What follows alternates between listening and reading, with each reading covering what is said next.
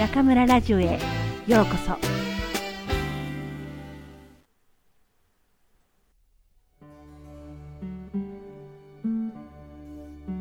幸せのお菓子その1プーさんはアリスの丘のお菓子屋さんです。プーさん幸せのお菓子を焼いて持ってきてくれるかな？上野駅で待ってるから。小鳥さんが届けてくれた手紙を読んで、プーさんは困ったな、と思いました。夏には秘書のお客様が、プーさんのお菓子を召し上がりに見れるので、プーさんは大忙しなのです。でも、手紙の主はプーさんの大好きなお客様だし、何やら事情がありそう。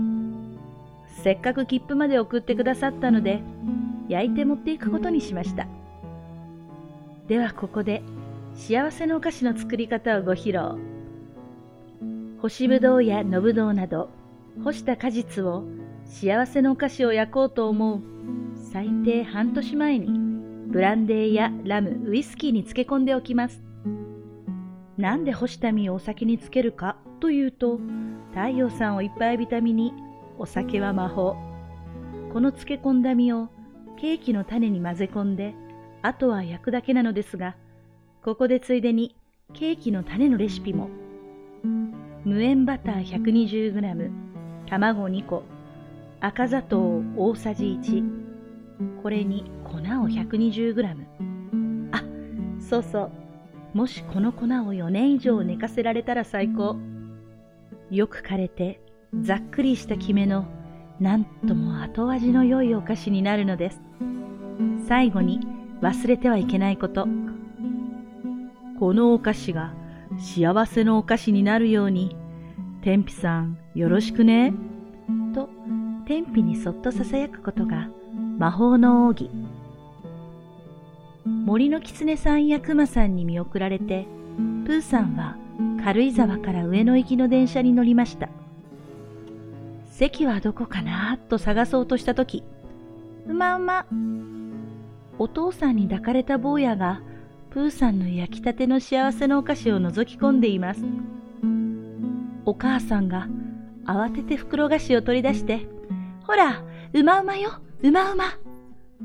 でも坊やは袋菓子に目もくれず、プーさんのお菓子に手を伸ばして、うまうま、うまうま。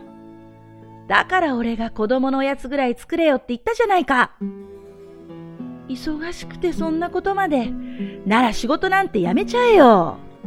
あなたが家事を手伝ってくれればいいの。私この子を連れてしばらく実家に帰ろうかしら。あ、あの、もしよかったら。プーさんは慌てて幸せのお菓子を一かけら割って坊やにあげました。まあすみません。まあまあまあ。坊やが嬉しそうに食べるのを見てお母さんもにっこり。あら、美味しそう。私も作ってみようかしら。プーさんが作り方を教えてあげると、面白そうだな。よし俺、干しぶどうをウイスキーにつける役は引き受けた。じゃあ、クリスマスは幸せのお菓子が焼けるのね。ほっとしてようやく席に着いたプーさんは、どうしよう、このお菓子、ご注文のだったんだ。気がつくと、隣の席で女の人が泣いています。入院中の父がもう何も食べなくなっちゃったって。プーさんはびっくりして、お嬢さん、大丈夫ですよ。そうだこれ、幸せのお菓子なんです。これ食べて、お父さん頑張ってって祈れば、きっと通じるから。プーさんは夢中で、幸せのお菓子をまた一かけら割って、お嬢さんにあげました。ありがとう。私今必死で祈ってたの。誰でもいい。魔法でお父さんを助けてって。これ本当に魔法のお菓子よね。そうですとも。絶対魔法のお菓子。プーさんは断固言いました。お菓子をもう一かけら取って。これ一口ですけど、お父さんにあげてください。きっと食べられるから。そして一生懸命言いました。お嬢さん、お父さんの手をしっかり握って。お父さんがいなかったら、私たちどうなるの？私、世界中でお父さんが一番好き。だからこれ、必ず奇跡が起こる魔法のお菓子もらってきたの。きっと治るから食べてね。って。言いながら、プーさんの目から涙が出てきて止まりませんでした。実はこれは、プーさんがこの世にもういないお父さんに、もしも死ぬ前に会えていたら、何としてでも言いたかったことなのです。お嬢さんの瞳が輝いた気がしました。ありがとう、プーさん。私たち自分のことに夢中で、お父さんの寂しさ一つも考えなかったみたい。お父さん、このお菓子きっと食べてくれるわ。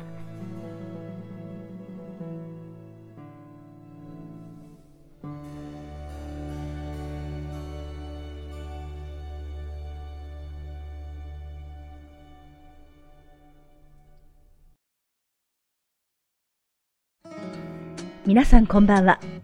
今夜も中村ラジオへようこそ。私は当ラジオ局のディスクジョッキー中村です。先週はうっかり風邪をひいてしまい、放送をお届けできず大変失礼しました。今回から朗読は第2シリーズに入ります。第2シリーズでは短編小説を読んでいきますが、今回と次回は森村桂さんの幸せのお菓子を皆さんにご紹介しましょう。森村桂さんは文才だけではなく趣味で始めた絵画も全国で個展を開くほどの腕前になるほどの多彩な方ですが多くの人の印象に残っているのは森村さんはケーキ作りがとても上手で避暑地として有名な長野県軽井沢にケーキとジャムの店アリスの丘を開いていたということ。朗読の中に出てくる幸せのお菓子はもちろん実際にもあって皇后陛下の友人でもあった森村さんは、皇太子様がご成婚の際、7年間洋酒に漬け込んでいた干しぶどうを入れて焼いた七段重ねのウェディングケーキをプレゼントしたそうです。7年、七段重ね。この7は、皇太子様とお相手の雅子様の出会いからご成婚までの7年間にちなんだそうですが、なんともロマンチックなケーキですね。残念ながら森村さんは今から10年前にお亡くなりになりましたが、アリスのカティールームは現在も営業していますので、もし軽井沢に行くチャンスがある方は、ぜひ行ってみてくださいね。きっと幸せになること間違いなしです。では、今夜は幸せの食べ物についてお話ししましょうか。皆さんにとっての幸せの食べ物は何ですか？食べたら幸せになる魔法の食べ物。私は食いしん坊ですから、美味しいものを食べると大体いい気分になるのですが、その中でも別格なのは、やはり寿司ですね。日本では、私が大学生ぐらいの時から回転寿司店がどんどん世に出回って、今では一皿100円で結構美味しいお寿司を出すお店もありますから、子供の時に感じていたほどの高級感は薄れましたが、それでもお寿司を食べに行く日は朝からワクワクしてしまいます。お寿司には面白い話があって、私は子供の頃から風邪をひきやすい体質なんですが、幼い私が風邪をひいて辛そうにしていると、母は、お寿司食べる？と聞いてきました。もしそこで私が、うん、食べると言えば大丈夫ですが、うーん、いらない、と答えると、急いで病院に連れて行ったそうです。いかにも私らしい笑い話ですが、それぐらい私にとって特別な食べ物だったわけです。さて、早いもので11月も第3週に入りました。気の早いスーパーではクリスマスの飾りを売り始めました。もっと秋を楽しみたかったのに、暦の上では立冬も過ぎてしまい、今更ながら歳月人を待たずを痛感しています。明日は冬物のセーターをタンスから出さないといけませんね。それでは皆さん、次回もここでお会いしましょう。おやすみなさい。